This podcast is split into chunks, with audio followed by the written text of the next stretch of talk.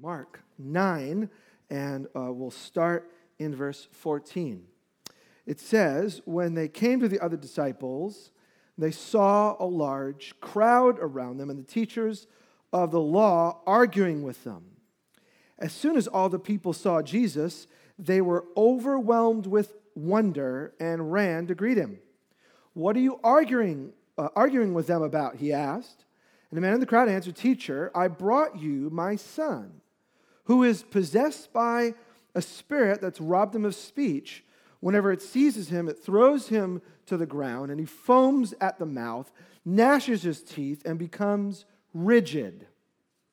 I asked your disciples to drive out the spirit, but they could not. You unbelieving generation, Jesus replied, How long shall I stay with you? How long shall I put up with you? Bring the boy to me. So they brought him, and when the Spirit saw Jesus, it immediately threw the boy into a convulsion.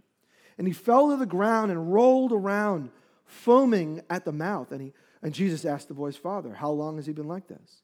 From childhood, he answered. It's often thrown him into fire or water to kill him. But, but if you can do anything, take pity on us and help us. If you can, said Jesus. Everything is possible for the one who believes. Immediately, the boy's father exclaimed, I do believe. Help me overcome my unbelief.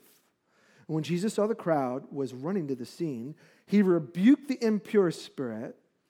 You deaf and mute spirit, he said, I command you, come out of him and never enter him again. And the spirit shrieked, convulsed him violently, and came out. And the boy looked so much like a corpse that many said, He's dead. But Jesus took him by the hand and lifted him up to his feet, and he, he stood up. And after Jesus had gone indoors, his disciples asked him privately, Why couldn't we drive it out?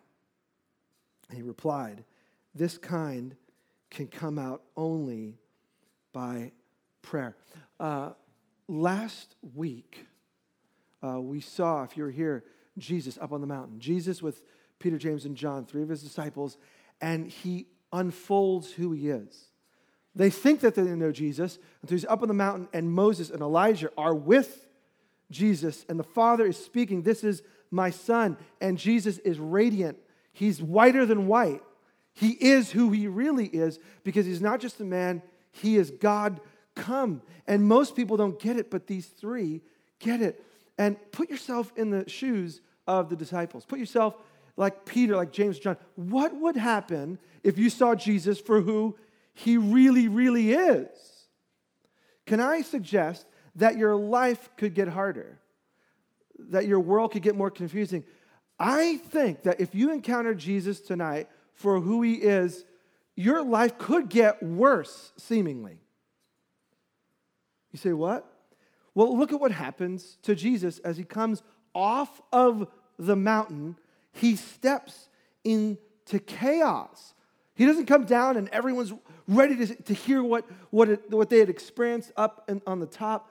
Instead, he finds an argument and he finds a demon destroying this young, innocent boy. So, so just because you get a glimpse of Jesus doesn't mean your life is going to seemingly, on the outside, all work out. I got a, a, pastor friend of mine. He pastors a huge church in, in San Diego. His name is Miles McPherson. And I've known him for years, and we've spoken at conferences together. And when Miles, who's a traveling speaker, he started this church, and it exploded from day one, just huge amounts of growth, people coming to follow Jesus. I saw him a year later at a conference we were both at, and I said, How's it going? He's like, Man, let me tell you, bigger doors, bigger demons. I'm like, what are you, what are you talking about? He's like, I thought I knew what it's like to follow Jesus and have a little bit of pushback or attack. But he's like, in the last year, and then he just went on and on and on about all of the things that were going on while he was experiencing the presence of Jesus at work in the church. At the same time, he was experiencing a greater attack. And what we're going to notice as we get towards the end of Mark, as Jesus has shown himself for who he is on the mountain, between now and chapter 16, towards the end, the demons are going to get more violent and it's going to get more chaotic. That's what often happens when you see Jesus for who he is. Now, tonight, what we, what we want to do is we want to look at this story with this in mind. Uh, Christmas is about presents and fun and family and eggnog and other dairy products and all that, but it's really it's really about Jesus, right? But it's also about people in need. And we do the offering for that in the giving catalog and all of that. And tonight, though, we want to look at different responses. When you confront someone who is in need, how will you respond? Tonight, when you walk out or you are talking with someone afterwards, when you encounter someone who is in need, how are you going to respond? Tonight, we see in the text a variety, variety of responses. Look, look at the first one, back in verse 14. Jesus comes to the other disciples. He saw a large crowd, and the teachers of the law are arguing with them. I, I just want you to see this. Uh, Jesus is the miracle worker, and he's up and he's away. And now the, the followers, the nine, they're, they're doing what Jesus told them to do. Jesus had already given them the authority and power to drive out demons. None of this is new, and they've done it before. And now they're, they're caught in a situation where they're trying to see this child set free, but nothing's happening. And what's going on? The teachers of the law, the scribes, uh, the PhDs, the religious leaders, they are arguing with the disciples. Now, nowhere in the text does it say that they're better at casting out demons. It doesn't even say that they're trying to help. It says they're arguing with Jesus' followers and I think that is intriguing. My wife and I, uh, she's home really sick. Appreciate your prayers on that. She's just been uh, sick for the last three days with a massive cold. But uh, we were living in Kansas City, and I was speaking at a church on a Wednesday night, and I got there way too early. I expected traffic. And so I'm sitting in the parking lot, and there was like stop signs right where the church meets. And I'm watching as this car speeding along, it's four way stop, and plows through the stop sign. The person was not paying attention, and the other car was going through because they had stopped. And this car just T bones this other car, sends the hit car pushing forward into a ditch on the other side of the road so fast that it flips over. And it all happened right in front of my eyes. So I'm like, I don't even know what to do. So I grab my cell phone and I run out of the car and I run to the scene. And other people that are around, they get out of their car and people run into the scene. People inside the church saw it and so they come out to the scene. There's 30 to 40 people around this, and the firemen come quickly and they're this, this lady's in the car upside down and they're having to like chainsaw her out. And, and then the ambulance comes and they put her in the stretcher and all that. And let me tell you, 30 to 40 people who are on their phone, like trying to get help and thinking, and I'm praying, nobody's arguing. Nobody's like arguing, like, hey, is that the proper way to open the door? No, like when someone is in trouble, when someone is hurting, when someone is in need, what do we do? You see, the, the beauty of the story here is you see that the teachers of the law are, there's nothing wrong with the debate, nothing wrong with a committee, nothing wrong with a strategic plan and figuring out budget of how are you're going to help those that are in need. But when you entertain someone who is in crisis mode, AKA a dad whose poor child has been suffering horrifically and miserably for a long time, that is not the time to pull the, the, disciples aside and say, Hey, are you sure you're doing this the proper way? And there's a point in life when you and I have to have our eyes wide open. What's happening with these guys? They're obviously distracted. They're distracted by secondary issues. Uh, most rabbis didn't claim to have miracle power. Jesus did. Most disciples of rabbis even who had miracle power, it didn't pass on the disciples. Anyone with extra ability, it usually stayed with the teacher. So, so is it that the teachers of the law are jealous, or maybe they're rightfully trying to say, wait a minute, Jesus is authorized, but you're not? Who cares? Something is wrong within them because of their approach to this young child. And we can relate to that. When you see a child in need, it's not a time to debate and hem and haw and figure it out. There are people who talk and there are people who act. And I think it would be great over these next couple of weeks, what we're going to look at is tonight at the heart of it, how can we align ourselves so when we meet people in need, that our heart is prepared to do the right thing. Next week, I'm going to have Mike McDonald come and teach, and he's going to present need. he's going to, uh, Mike leads the ministry called Hear the Cry. What we do collectively with our three churches in the city to help the poor and the orphan and the widow. And so Mike's going to be sharing stories next week of, of what's happening and where God's at work and what are the struggles and what are the needs. And then the week after that, we want to think about our response to it. So this is like a three week get ourselves ready for the schnitz because the schnitz will be Christmas songs and joy, but there's all sorts of mess going on at Christmas. Would you agree? Christmas is messy. There's all this red and green and, and, and 50% off and 60% off and all of that. But underneath the surface, there are people in desperate need right now. And you may be one of them. I don't know. But the religious leaders are totally distracted. So, what we have in the story is need, and then different people responding in different ways. The teachers of the law are offline. And Mark puts it in there to see let's not live like that. Let's not be known as the people who debate and talk and don't act, but rather we're going to see the response of Jesus. Okay, so let's just continue on the text. So the, the teachers are distracted. Jump down to verse 16. What are, they, what are you arguing with them about? He asked, and a man in the crowd answered, Teacher, I brought you my son who is possessed by a spirit that's robbed him of speech. And whenever it seizes him, it throws him to the ground, and he foams at the mouth and gnashes his teeth and becomes rigid. And I asked your disciples to drive out the spirit, but they could not. What's uh, the first challenge is distraction. Uh, the, the teachers of the law are distracted by arguing. For most of us, our distraction isn't debate and arguing, it's just busyness we are so consumed by consuming that we get consumed by our consumption. We're just busy people.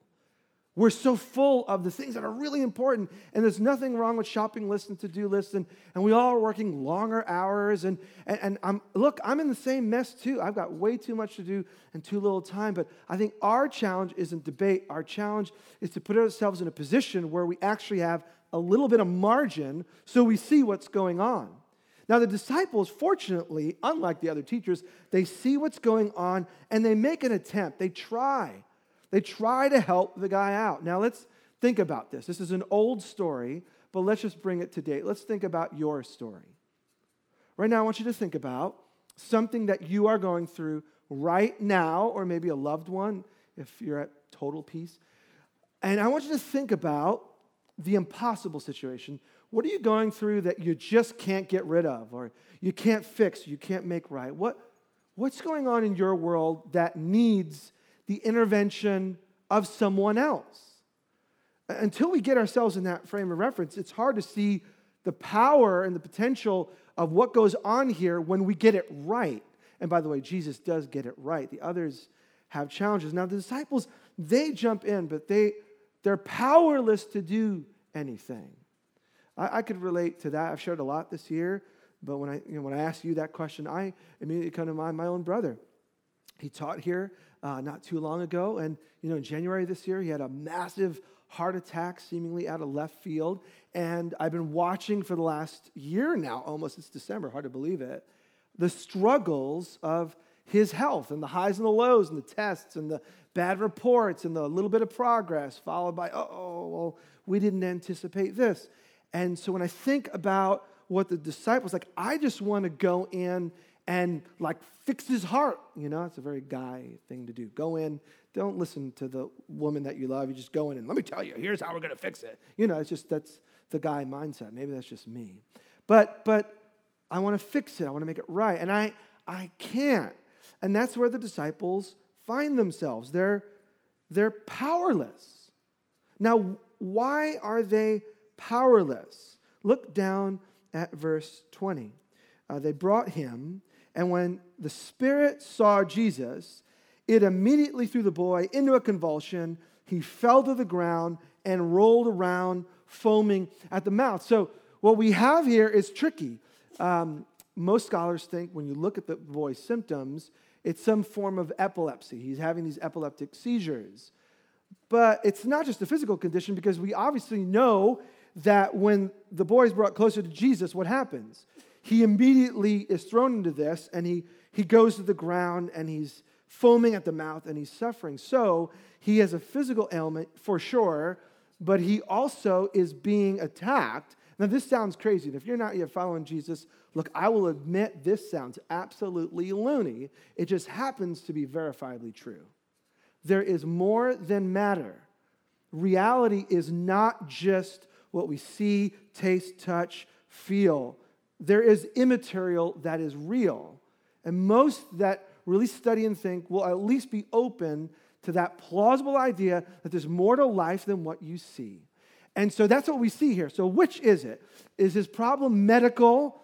And it's like, you know, early, and this is this is 2,000 years ago, so they can't diagnose it, and really they could fix him. Or is it immaterial? Is it spiritual? Now, the problem is, as Americans and as Western Europeans, we immediately want to put it in a box. It was a physical issue, or no, it was a spiritual issue. And the Bible does not allow that. It's more messy than that. There's an interplay between what we see and what we don't see, and we see that in this story. There is a demon manipulating him physically and causing him at times in the presence of Jesus, the attack comes.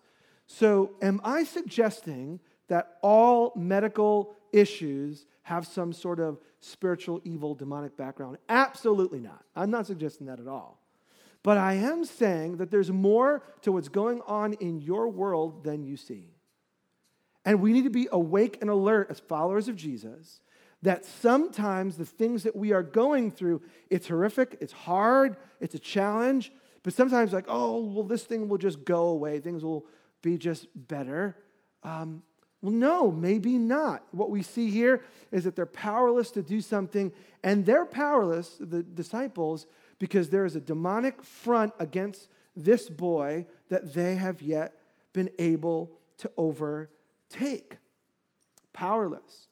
Now, the disciples, they, they couldn't handle it. Now, Jesus tells us why in verse 29. We'll get to that in just a minute. All I want you to know is sometimes when we confront people who are in suffering, in need, or whatever, we can feel powerless. Would you agree?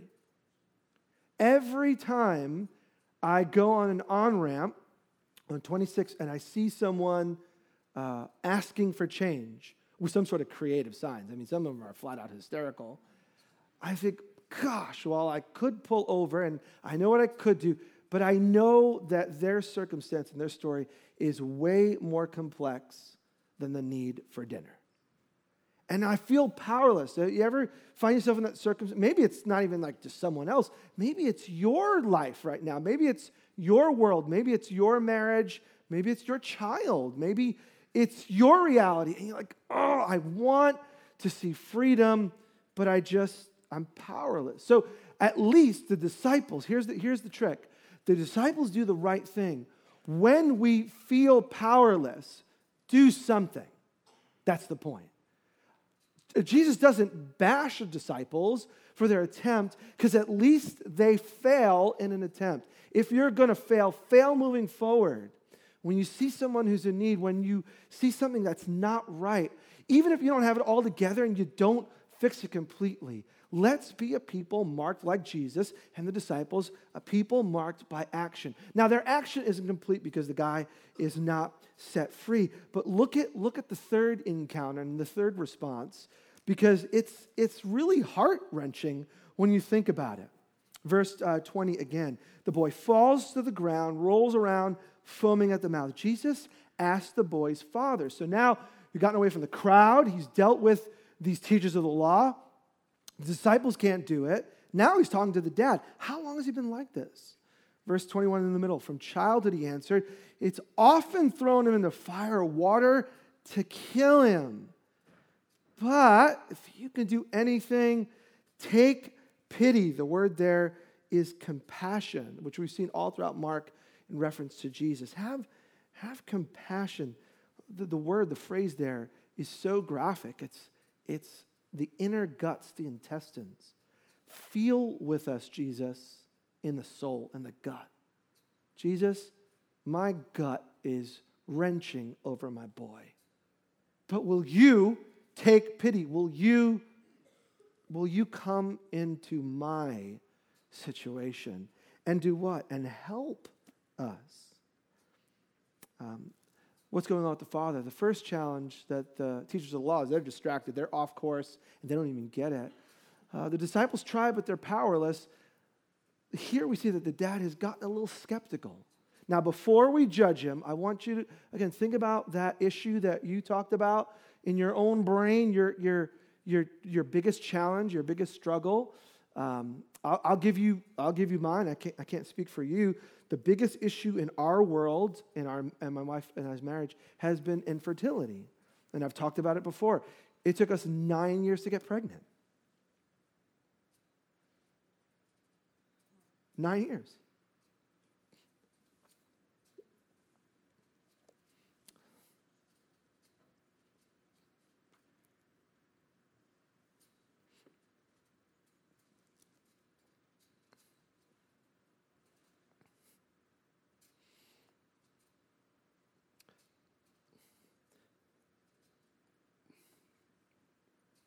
The irony is, I knew I'd fall apart, yet I said, I better say it because that's life.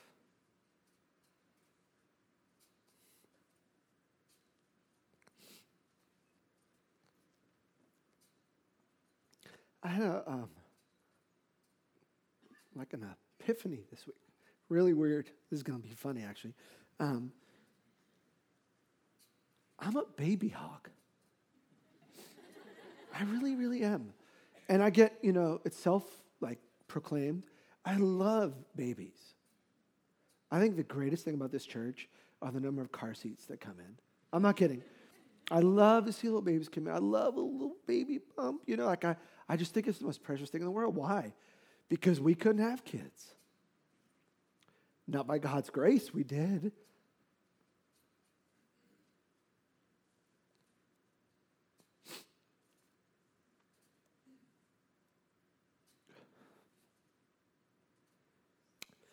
So I understand skepticism because at first we didn't want kids because we were so young and we just got married, want to travel the world. And then you try, it's like, okay, we're trying, and you know. And then you pray and nothing happens. And then you, you know, you get advice and go to doctors and nothing happens. So let's think about people in need with that kind of lens. Now your issue is different than mine, and but I know what it's like. I I, I get his his line.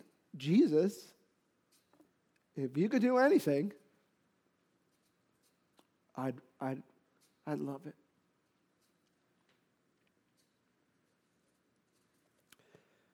Now, uh, what do you do? So the dad's skeptical. And, and he says to Jesus, if you can, and, and that's where Jesus, this is so loving. This is not a slam like, if you can, don't you know, you know, don't you know I was just on the mountain? He says something so positive. It's beautiful. Look at verse 23. Everything is possible for one who believes. I think it's just so, so encouraging to know that when we look at suffering, when we look at need, when we look at what people or what you are going through, it's not the end of the story. That's not the only news.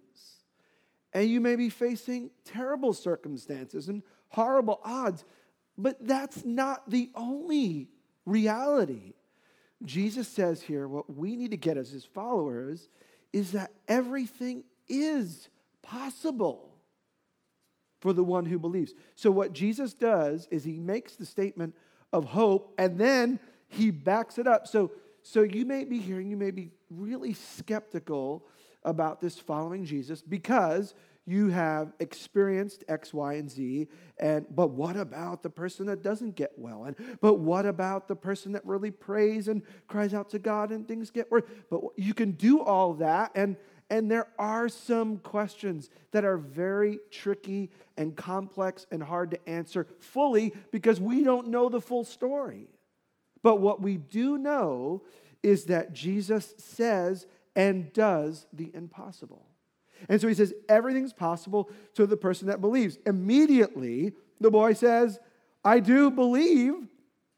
So he's a skeptic, but there's a big difference between, between being unsure and having some doubts and being someone who is riddled with unbelief and in your heart where you say uh, i don't i don't buy it i'll go to the meetings i'll do the stuff i just don't buy it in his heart he really does believe but he's honest about his doubts and i just say to you tonight in any area uh, of your faith be honest here's a trick you can't trick god anyway you can't. So you might as well come and be honest and say, Lord, I believe this about you, but this part, I don't know. I don't know if I'm ready for that. And that's where Jesus meets him. Verse 25. When Jesus saw a crowd was running to the scene, look at what he does. He doesn't even want to put on a show. He says, he rebukes the impure spirit. You deaf and mute spirit, mute spirit, I command you, come out of him and never enter him Again, this is so beautiful. Jesus does in one moment what no other human being could do. And, and he does it in response, listen, to very imperfect, humble, skeptical faith. And so some people say, like, well, I don't know if I have enough faith enough to receive anything from God. You don't need a lot. You don't need this overwhelming, perfect, biblically accurate faith. What you need is to do what he did, which was take whatever he had and throw it in the direction of Jesus. If you believe anyone is pos- anything is possible for the one who believes. So he's not perfect, and disciples aren't perfect, and the teachers of the law aren't perfect. And what we're supposed to see in the story is that all three of them, everyone else but Jesus, has struggles and gets it wrong. The teachers of the law are just distracted disciples. They're just powerless. They can't really help the guy out. And this guy's a little bit skeptical. But one person does believe perfectly. And this is the hope of Christmas, as far as I'm concerned. It's not that we get it right and we now, you know, we're in the perfect sweet spot, so Jesus has to do something for us. No. What we realize at Christmas is that Jesus comes for the broken and the confused and the distracted, and Jesus does it perfectly. He perfectly believes that God the Father wants to see this child set free. He perfectly knows that the demon has to come under the command of Jesus. He perfectly tells that he doesn't play games, he doesn't argue. He commands the evil to leave. So, evil in this world is real, but we need to remember that Jesus is greater than the evil that we see. And Jesus is greater than the injustices that we look at in the newspaper or online every day. And Jesus is more loving and caring than any government agency or not for profit or human philanthropic person. Jesus does it perfectly. And the point of the story, and Mark wants to get it in our brains, is that Jesus can do what no one else does. But, but then it leads to this great question, because think about it. The disciples are like, I don't get it. How come Jesus got it done and we can't get it done? If you can, if you can, if you can. The, the disciples somehow must have been leaning in that direction because he'd already given the authority to do it and they weren't able to do it. But Jesus steps in with compassion, and, and that's simply love in action. Jesus does something for him, and it makes the disciples wonder. Verse uh, 26 the Spirit shrieked, convulsed him violently, and came out. And the boy looked so much like a corpse that many said he's dead. But Jesus took him by the hand and lifted him up to his feet, and he stood up. The word here, lifting him up, is the same word used for Jesus post the cross. Three days later, Jesus is resurrected. And there's a little hint here. The boy looked dead. And Jesus is about to go towards the cross where he's going to fully die, but he's going to experience resurrection. But before Jesus does it, he gives this boy a taste of what he's about to go through. He looks like he's dead. It looks like it's over for the boy. It's going to look like it's over for Jesus. But on the tail end of that, no, God is with him, and the boy rises up and he's risen. So, just like Jesus is risen from the grave, this boy is risen and he experiences the resurrection now. And I think that's the most exciting thing that we need to get from this is when we face hell on earth, we need to come with the lens that Jesus offers, that he brings, that he, that he gives resurrection. He's alive and he gives that now, not just later, like when you die and you go off to be with him if you're one of his followers. He, he gives resurrection like right in the here and now. And so we want to be a people when we're confronted with suffering, when we're confronted with need, that we have eyes open, not just to the problem, but we know the one and we're related to the one who does things perfectly. You're a child of God. If you've chosen to follow Jesus, you are, according to Scripture, you're a co heir, an equal heir of all that Jesus possesses is yours. And, and, and, Jesus sent his Holy Spirit to live inside of you and to live inside of me. Everything that, that Jesus has access to as he's walking the earth, he authorizes his disciples to do before he goes, and then he reminds them after he goes. So, what they are experiencing should be normal. And as followers of Jesus, now this, I have to confess, is like huge. This is like mind blowing. And for most of us, we're not going to have these kind of mind blowing experiences of resurrection. But I just want to get in your soul tonight that when you face suffering yourself or with others, you face need, that you'll come with the lens that in Jesus, it does not have to stay that way. And I think sometimes we feel powerless. Sometimes we allow ourselves to be distracted by the here and now because we really don't believe that Jesus longs to make the wrong right. We actually dupe ourselves into believing that, well, it's just going to be that way. And, well, uh, there's nothing I can do. And tonight, I just want you to see from this encounter that Jesus does it perfectly so that now you and I can partner with him. How do I know that? Verse 28. After Jesus had gone indoors, his disciples asked him privately. So now they're alone. Why couldn't we drive it out? And Jesus replies, this kind can only come out by prayer, which just seems weird. Why? Because Jesus didn't pray. And because it doesn't say that disciples prayed. So, what is Jesus getting at? Why would he say this one only comes out by prayer? Some of your translations say by prayer and fasting. Some of the earliest manuscripts to just have prayer. We think he's talking about prayer, not prayer and fasting. Other conversation for another day. But simply, what does that mean? What, why does Jesus say prayer? Because prayer is simply faith turned to God. And, and I just want you to get this. Jesus is not throwing him a curveball. What he is saying is, you could have driven this demon out. You could have. But what's at play here is faith being turned towards God. Somewhere in the mix of it, the disciples fell short. Maybe they didn't call on God, or maybe they didn't really believe that this one could be handled. But the reason Jesus says prayer, it's out of relationship that anything is possible. And that's why he uses prayer, not some magical formula, not some hocus pocus. It's not about if you said this, then this would have happened. But no, it is about communication and belief. If you really believe that Jesus is going to do something, then ask him. And so there's this beautiful combination. Jesus says, out of relationship, this could be taken care of. And that's where we find ourselves right now. Now, now we're not all facing a child in a desperate situation. Your situation may be different, but we need to, we need to remember there are lots of things that we shouldn't underestimate. Don't underestimate, this is going to sound goofy, but I, I just want to challenge you with a little. A walk around your neighborhood praying for God to set people in your neighborhood free to worship Him.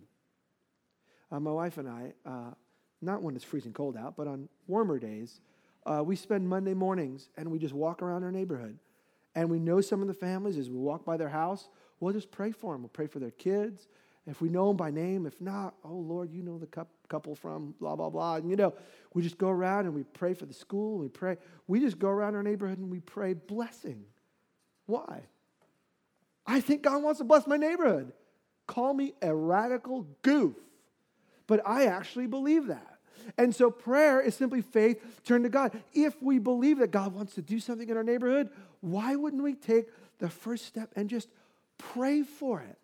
Again, what Jesus is reminding his disciples is what's going to hold them back from experiencing all that God wants to do is not God. God wants to bless, but it's when his disciples are distracted or feel powerless or they're skeptical. We can keep back God from doing what he wants to do. That is a reality. You see it all across the scripture. But on the flip side, if we will begin to not underestimate the simple things, don't underestimate the simple things that God asks you to do in the day in and day out.